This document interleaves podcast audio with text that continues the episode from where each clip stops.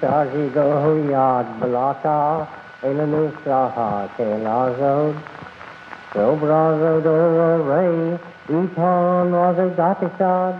yurat hamel pireti Olá, corações cingidos pela serpente. Aqui quem fala é Luiz Vieira, mais um podcast Sabedoria Arcana. Estou aqui com meus outros dois companheiros, Adílio Marques e Lincoln Mansur. Boa tarde, meus irmãos. Obrigado pela oportunidade aí é, de participar com vocês de mais esse podcast aí. Boa tarde, Luiz, Lincoln. Prazer. Vamos bater um papo aí sobre um assunto interessantíssimo, gnosticismo. Isso aí, hoje a gente vai falar sobre gnosticismo e que é basicamente aquilo que está como base, né? aquilo que é a raiz de vários assuntos que a gente conhece hoje em dia, dentro do campo da religião, do misticismo, da magia, do ocultismo. Então, eu diria que o gnosticismo seria o amálgama consegue reunir todos esses assuntos em um conjunto que tem pontos em comum tá? entre eles. O que vocês acham disso, meus amigos? É, então, o gnosticismo, né, ele acaba sendo uma, uma verdade, um conhecimento mais profundo dentro daquele campo religioso, né? Então, é, é, é lícito a gente falar que existem vários gnosticismos, né? Cada religião tem a sua própria gnose, o seu próprio conhecimento secreto. E o que ficou mais em, em voga foi o gnosticismo cristão, é, mas também nós temos é, um, um, autor holandês, inclusive, que fala sobre os gnosticismos é, oriental, no caso mais chinês, egípcio e de outras, de várias outras é, linhagens aí de, de, conhecimentos religiosos, né? É bem interessante isso. É, eu vejo a gnose como Aí, usando o termo gnose, é, como justamente você colocou, é, o coração de todas essas tradições. Não importa como você denomine, se é do Oriente, do Ocidente, independente da roupagem, todas possuem, sendo religiosidades ou religiões, uma espécie de filosofia. Né? Há uma parte própria, com ritualística, sua forma de pensar, de ver o mundo, de ver a criação, ver a natureza. E os antigos já falavam que toda essa natureza, esse, esse Liber Mundi, esse livro do mundo, tinha um, um amálgama, uma espécie de coração. Né? Esse coração, muitos chamavam de gnose, de um conhecimento que transcendia todas as eras. Eu vejo dessa maneira. É bem interessante isso, eu acho que é bem pertinente. Inclusive, o fato de você ter comentado de, do Libermundi me trouxe à memória Nicolas Flamel e o, todos os outros alquimistas. Mas isso é, isso é um tópico para a gente falar um pouco mais à frente. É, eu acho de extrema importância a gente explicar um pouquinho, tentar entender o termo gnose em si. Né? Porque a gente está falando sobre gnosticismo, mas eu acho que seria pertinente a gente definir aí, pelo menos etimologicamente, a palavra gnose. Né? Para isso eu preciso da ajuda de vocês. Gnose é conhecimento, né? É, eu vejo, assim, pelo que eu me lembro de tudo que a gente encontra de mais fácil em dicionários é, religiosos e tudo, atém-se justamente esse conhecimento que eu estava mencionando antes. O Lincoln pode complementar, mas é uma, uma forma de você encarnar aqui, numa determinada tradição, um conhecimento superior, que o Jacob Boehme, inclusive, chamava de Sofia, né, com PH. É uma espécie de sabedoria eterna que estaria vindo e teria vindo e, e poderia se manifestar em cada um de nós e, se, e encarnasse é, em determinados personagens ao longo da história. E aí, Lincoln? É, no caso, a gnose, né, bem isso aí que o, o Monadírio falou mesmo, é, é um termo que significa bem mesmo conhecimento, e esse conhecimento, ele não é acessado diretamente pela, pela razão. mas sim é, por um estado espiritual que nos levaria a uma verdade absoluta.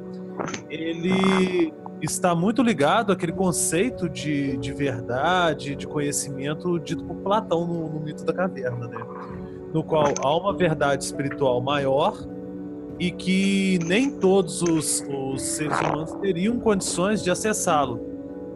No caso, para acessá-lo, é, deveria-se né, ter uma, uma série de, de, de, procedimentos, de acesso e tudo mais. E nem, e de acordo com algumas teorias gnósticas, nem todos os homens teriam acesso a essa gnose, somente aqueles considerados os pneumáticos, né, ou aquelas pessoas que têm tendências mais espiritualistas e tudo mais. Mas isso também varia muito dentro de cada linhagem gnóstica que nós vamos ter aí. É, dentro dessa. Pode continuar. Não, não, é só para complementar sua pergunta, na questão da etimologia, que existe uma diferença com é, dessa, desse conhecimento que a gente está tratando aqui, do conhecimento meramente racional, né, de uma é, episteme, já que a gente falou etimologia e tudo, de uma episteme científica, de você aprender um conhecimento, a totalidade de um conhecimento, é, pela razão e, pelo, e pela filosofia humana. A gnose transcende isso. A proposta de, é, etimológica da palavra gnose, é, estendida para todas as teosofias, né, toda filosofia que trate de algo divino, é transcender esse conhecimento racional e buscar conexão para algo superior, para algo que vem do divino. Agora, Sim, pelo é... que eu. Uh, só complementando algo que vocês comentaram, é, pelo que eu entendo também de, de gnose, é, reunindo tudo que vocês dois comentaram, eu acho que a gente ainda tem um, um ponto extra que é a seguinte: a gnose dentro do gnosticismo ela passa a ser um conhecimento, como vocês falaram, além da razão, e que teoricamente só poderia ser acessado por esses pneumáticos, mas cujo acesso se dá sempre diretamente, sem intermediário e através de uma experiência interna, onde ninguém mais pode ter a mesma experiência que um outro indivíduo, porque é uma experiência muito pessoal. Hum. Essa é a visão bem aí, assim, puxando um pouco a sardinha para algo que eu já estudo há algum tempo, né, como a questão do martinismo e Jacob Boehme, etc., é bem a visão né, desses dois personagens, desses dois teósofos, né, que colocam a gnose dessa forma, como algo que você apreende no, no santuário do seu coração, um termo bem boemista também, e, e que depois foi adotado por, pelo, pelo gnosticismo moderno, assim, contemporâneo, e que tira fora qualquer intermediário, né? qualquer ajuda teúrgica ou de qualquer outra forma. É interessante. Sim.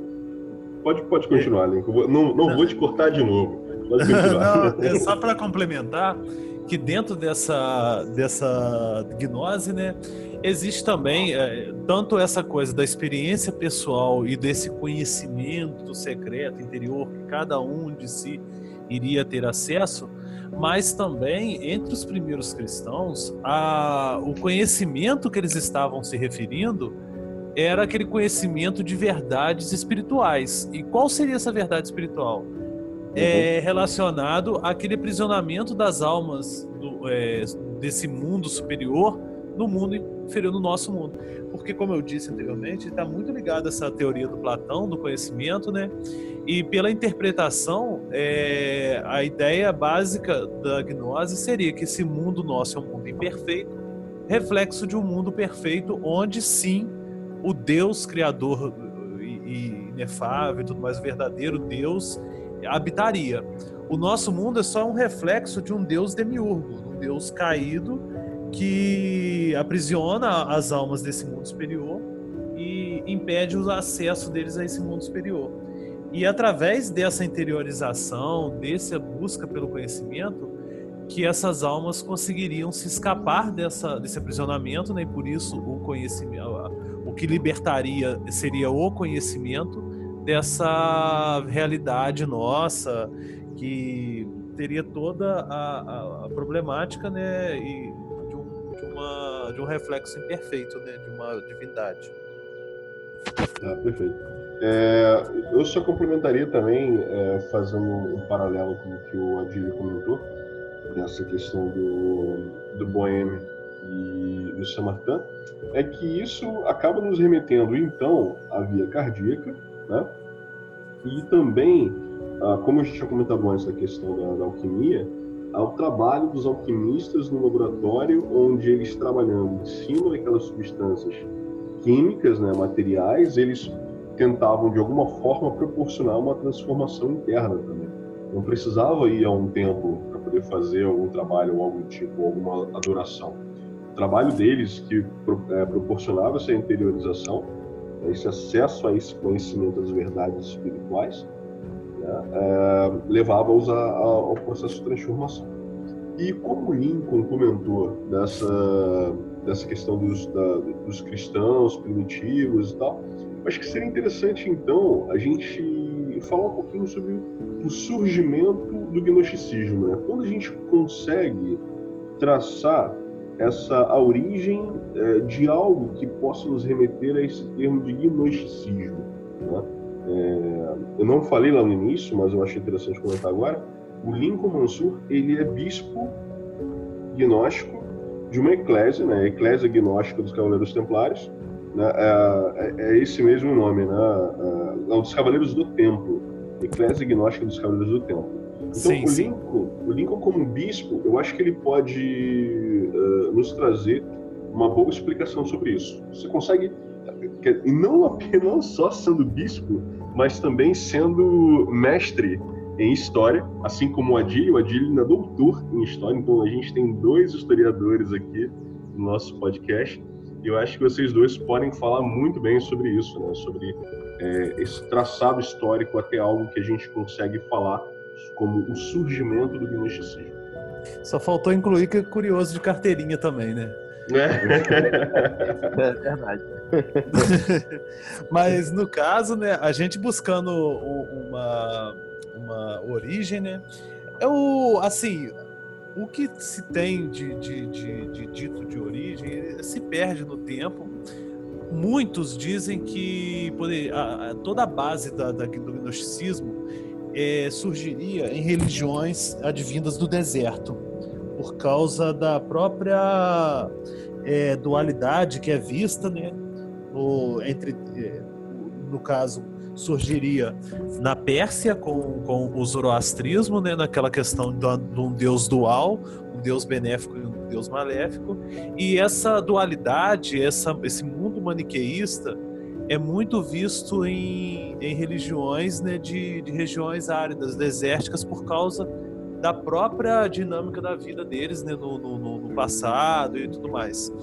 Então, é, surge com esse maniqueísmo, né, já é, maniqueu, lá na Pérsia Antiga, falando sobre essas duas é, relações da divindade, e isso vai evoluir com o tempo, né, até passar pelos gregos, com, com o próprio Platão, nessa visão né, do, do, do, do, homem da caverna, e chegando ao, aos tempos de Cristo com os neoplatônicos, aqueles que traziam né, é, é, a interpretação do, do platonismo já para uma vivência religiosa ali entre os judeus e posteriormente né, para os cristãos primitivos aí. É, o... lembrando aí que, que o... você está focando na questão mesmo da gnose vamos chamar cristã, né? Ocidental. Sim, porque... é, mais ocidental. Mais ocidental. A gente poderia fazer um percurso milenar parecido se a gente fosse para o taoísmo ou, para o Oriente, é, nesse sentido. Mas se a gente for focar naquilo que a gente conhece mais, que é o que está mais próximo aqui da gente, né, em termos de cristianismo, é, é e, a grosso modo é isso que o, que o Lincoln colocou, né? Mas eu, eu destacaria dois momentos aí é, entre o final da. Entre a, a, escritura do, do que a gente conhece hoje, ou os quatro evangelhos, né, no primeiro século, e até o início do século IV, é, com o Concílio de Nicéia, no ano 325, a gente tem ali a proliferação de vários textos que depois passaram a ser considerados apócrifos. E muitos com essa influência que o Lincoln colocou, desde o platonismo até mesmo do deserto, e, e que acabam depois sufocados,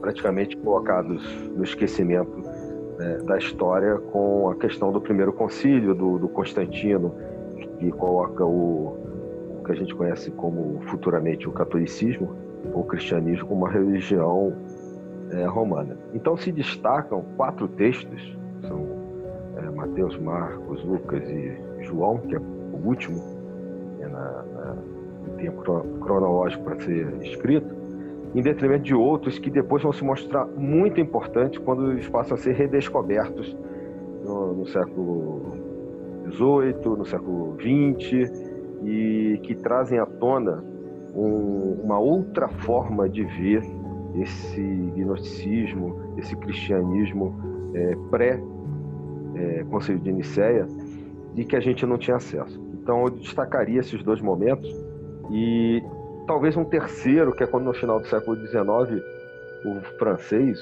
né, o Jules Doinel, é, acaba recebendo uma espécie de instrução espiritual para retomar o gnosticismo, isso na França, é, enquanto uma espécie de igreja, de, de ordem, uma, uma organização muito parecida com as ordens iniciáticas que a gente conhece até hoje, e que coloca como se fosse um terceiro marco histórico é, ao longo dessa caminhada, como se fosse um gnosticismo contemporâneo. E aí, claro, ele já tem acesso a essas informações que eu mencionei, né?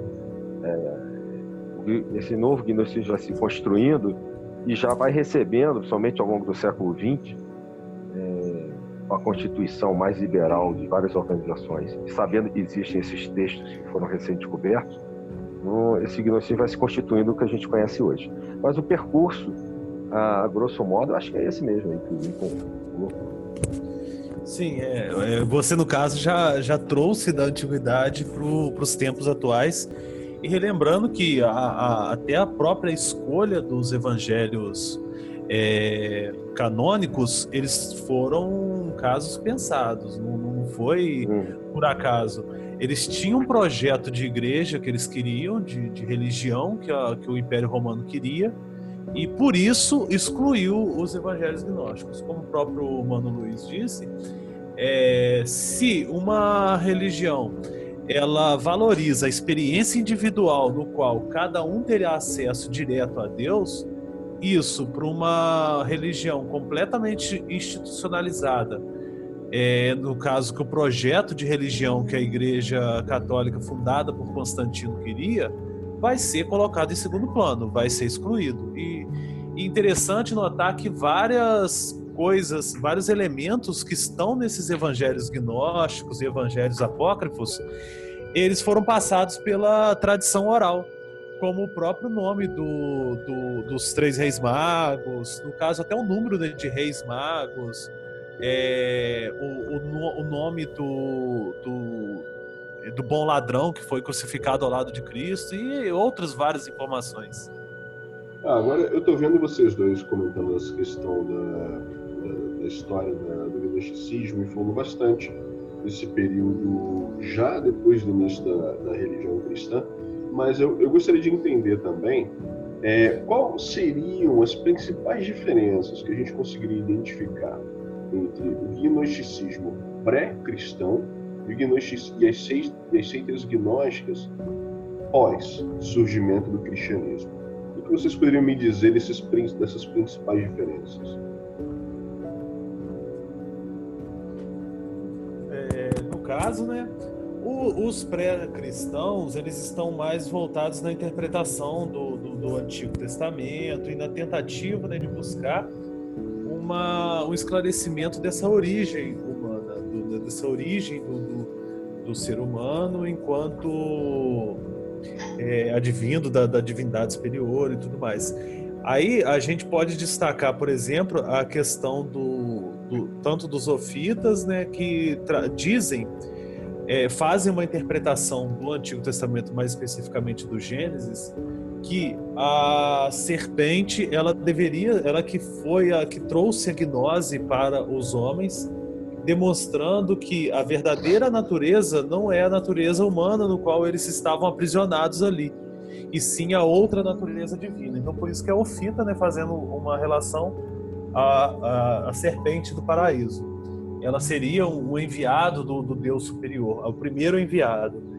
Existem outras que são os setianos e os barbelitas que já trazem né, esse conhecimento buscando mais uma, uma cosmogonia e a estrutura própria da, da, da, visão espiritual, do mundo espiritual e como que se dá a queda né, da, da, do, do, primeiro ser de luz, o primeiro aprisionamento na matéria que seria a figura de Sofia. É, ela, no caso, ela vivia no, na margem externa do pleroma e ao vislumbrar as profundezas, ela teria visto o reflexo do, da, da divindade original mesmo do, do pleroma da, da graça e tudo mais. E ao ver o reflexo, ela ficou, ela se sentiu atraída e acaba caindo na região, é, nas margens da, não, não produzido, não criado, né? do, do mundo incriado. E ali ela geraria o mundo, o demiurgo, que seria o Deus inferior, que criador do nosso mundo, né? É, material.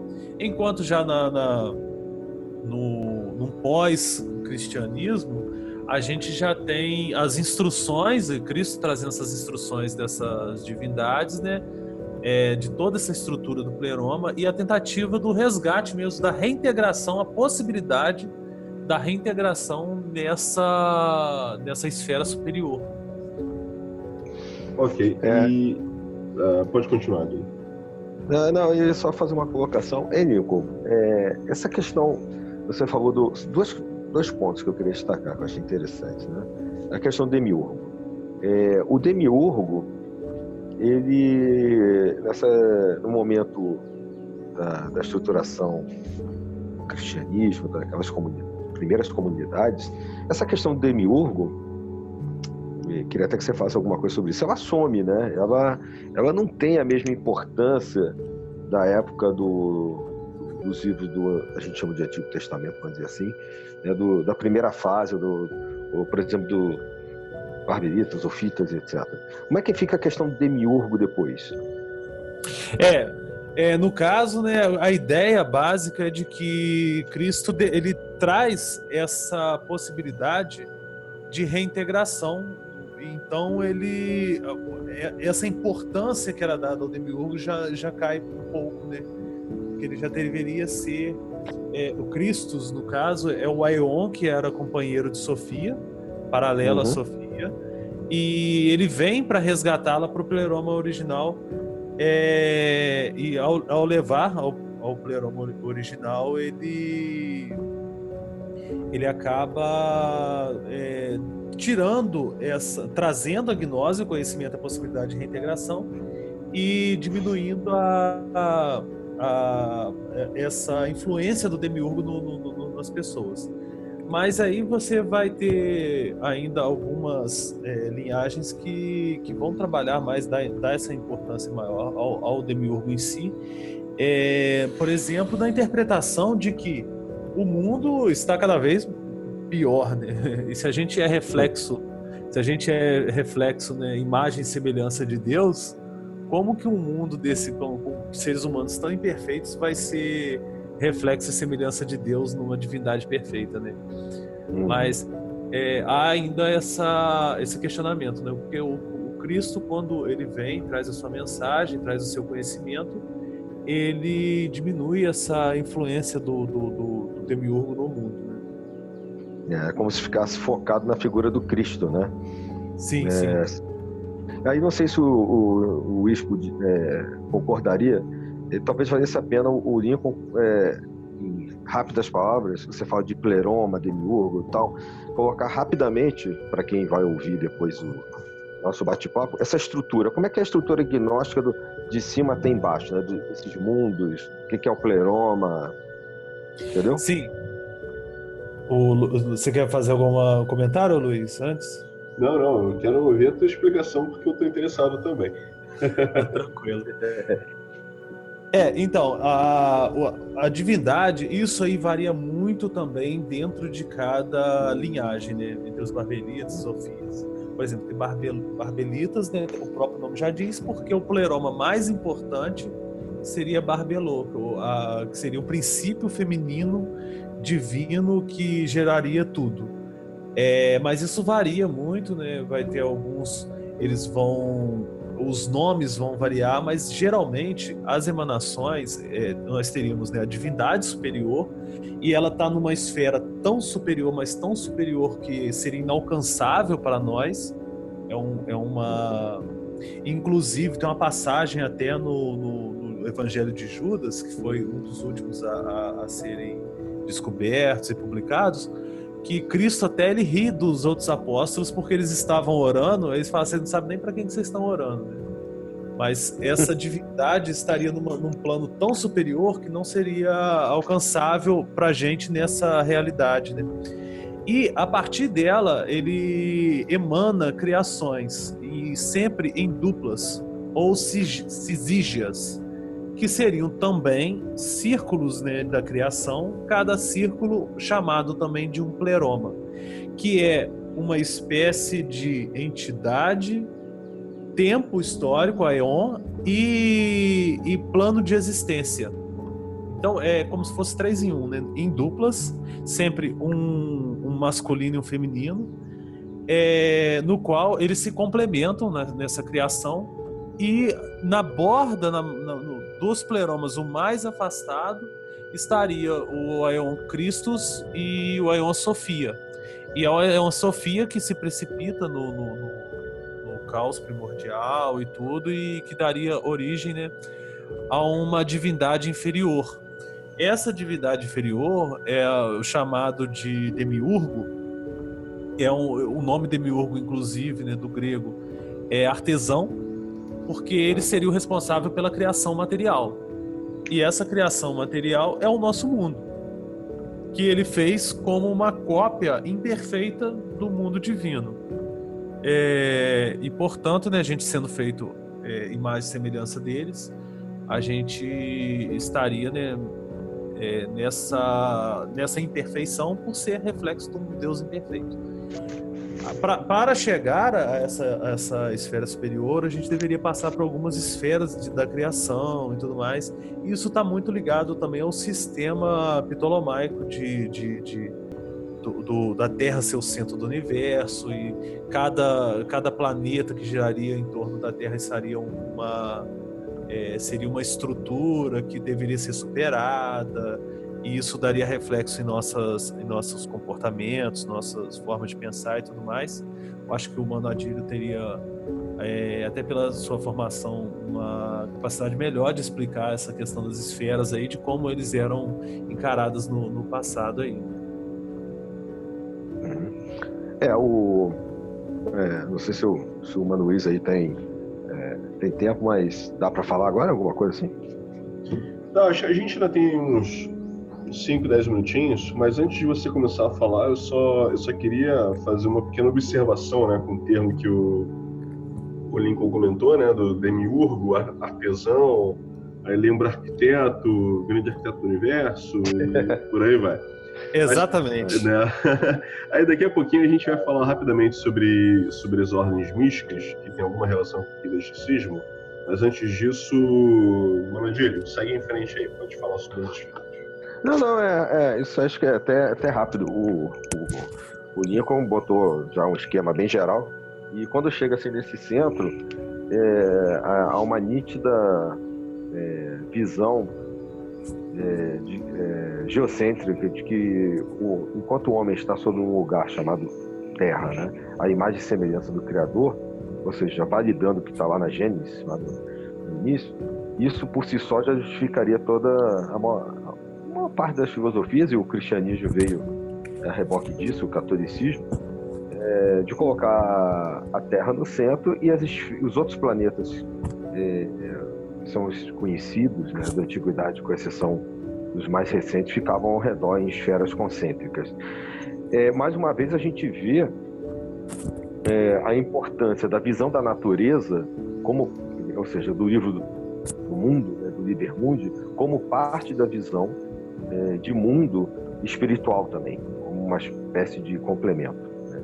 O, algumas dessas visões gnósticas colocam a Sofia, a sabedoria, como se fosse é, e o Cristo depois, uma visão mais moderna, pegando aquela pergunta do, do Luiz, como o elo entre o, o mundo espiritual, o Spirit Mundi, e o Liber Mundi, ou o livro da natureza, o livro do mundo, é, como a outra ponta. Então, como se fossem três elos, né?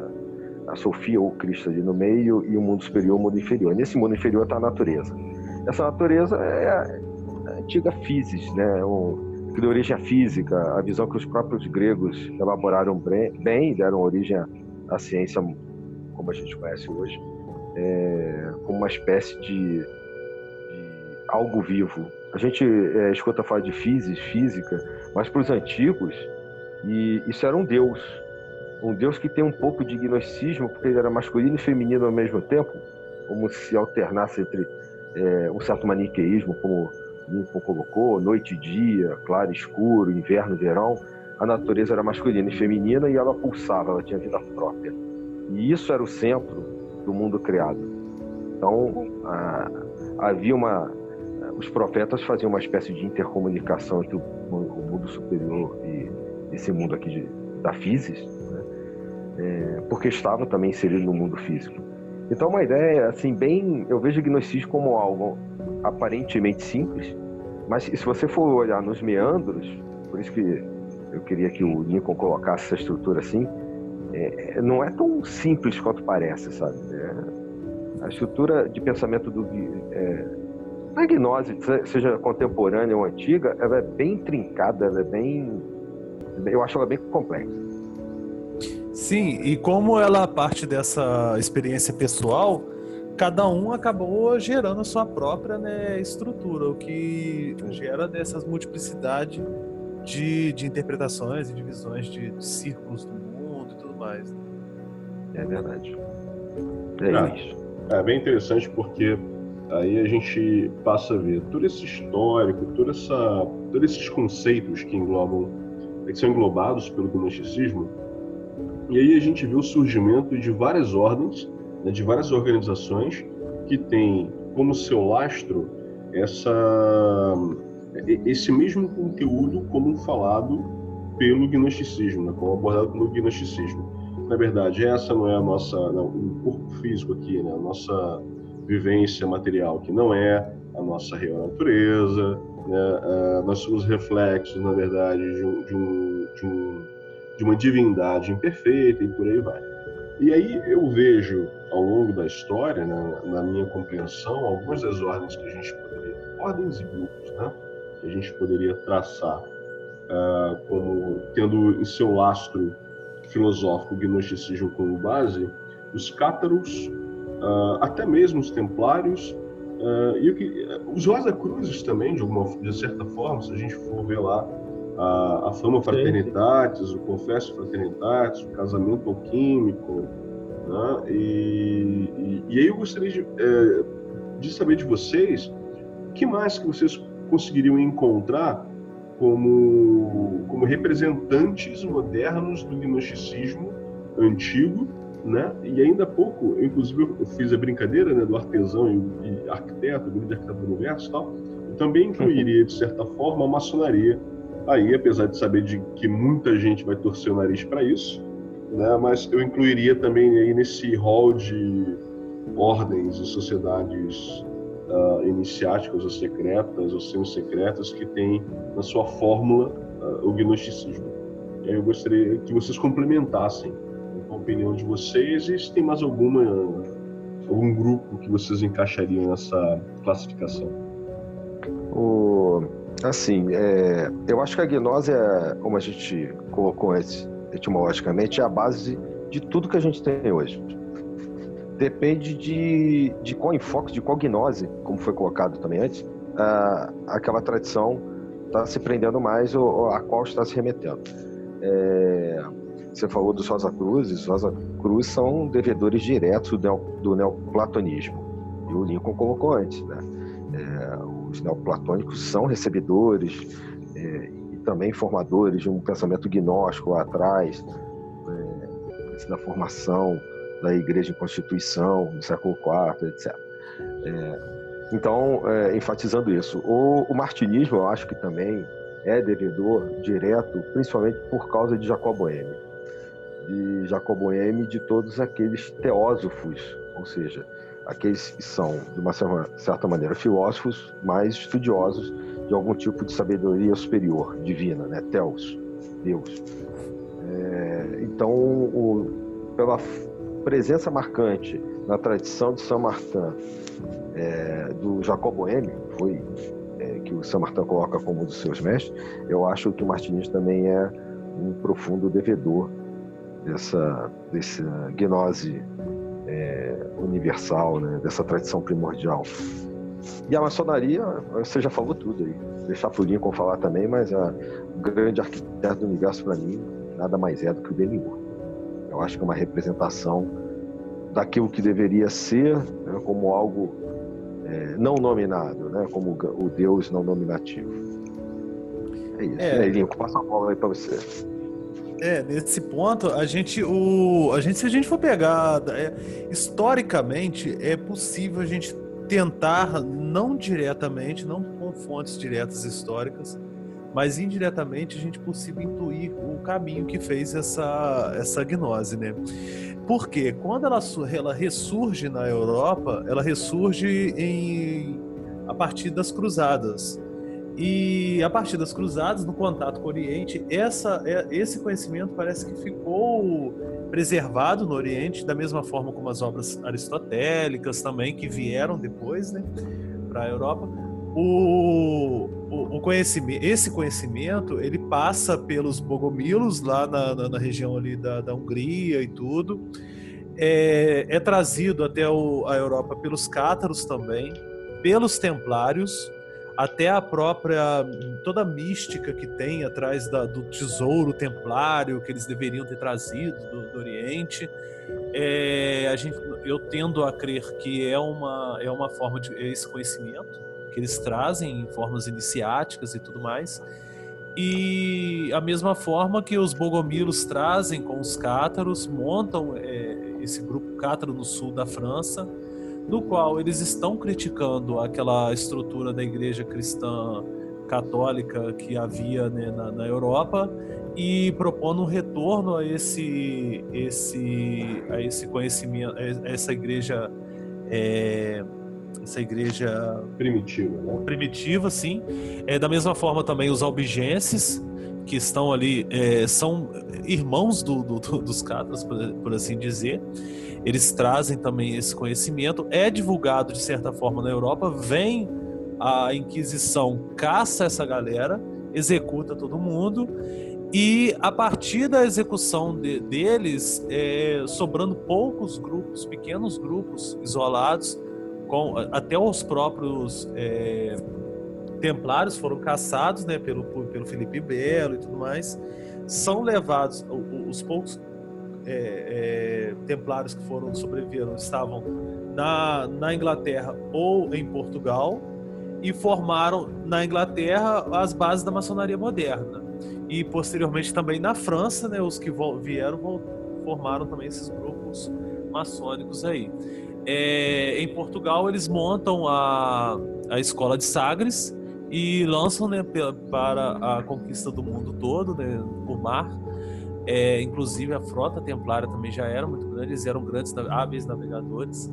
E esse conhecimento ele vem se perpetuando. O próprio Júlio Doinel, que é o considerado bispo é, bispo gnóstico moderno, que re, re, reacende a chama do, do, do, do da gnose nos tempos modernos, o, a comunicação espiritual que ele teve foram de um grupo, de um sínodo de bispos cátaros que, que reativaram, que apareceram espiritualmente para ele e com isso é, trouxeram né, o, a iniciação para ele, passaram para ele a missão de resgatar a igreja, a igreja gnóstica aí na Europa.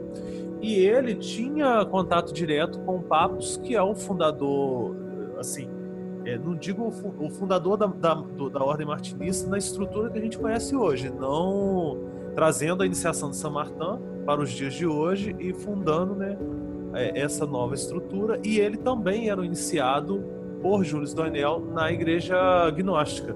Então a gente acaba percebendo que todo esse conhecimento está amarrado entre eles, né? Todas essas ordens iniciáticas modernas, elas têm o fundo gnóstico aí. E lembrando também, né, que a, as ordens mais é, gnósticas, mais telemitas, também levam o, o, selo gnóstico, pois o próprio Crowley ele estava ligado ao movimento gnóstico também. Ele tinha, tem até a sua própria igreja gnóstica dentro da, da estrutura do seu trabalho aí, né? É, ele, ele tem a Eclésia Gnóstica Católica. E, inclusive, já que você comentou da questão de, de, de Telemann e tal, falando uma coisa um pouco mais pós-moderna, é, uma outra ordem que a gente também pode dizer que tem um fundo gnóstico é a própria Ordo, é, Ordo Saturni, né, derivada da Fraternita Saturni originalmente, que vem do grupo do Eugene Grosch, né, que uh, depois que eles têm lá um encontro com Crowley, eles decidem que um grupo decide que vai permanecer com aceitação a legislativa e outro grupo não, há uma cisão na ordem, e aí funda-se a Fraternita Saturni, e a base deles é, é, justamente, eles chamam de gnose saturniana, né? que inclusive tem muito a, a, ver, assim, eu veria hoje em dia eles como os herdeiros da visão é, ofita e, e setiana, né? e algo também de barbelita, mas eu, eu diria que eles são mais herdeiros da, da gnose ofita, né? É, que eu acho que é, é, bem interessante, que não é uma, não é uma visão muito padrão que a gente vê hoje em dia, excetuando-se no caso de, de, de ordens do caminho da mão esquerda enquanto que a maior parte das ordens do caminho da mão direita, digamos assim, tem uma visão mais alinhada com a gnose cristã, né? mas não, não do cristianismo da Igreja Católica, né? mas sim do cristianismo místico primitivo, né? que é, é, bem interessante. É, a gente já está já no finalzinho, né?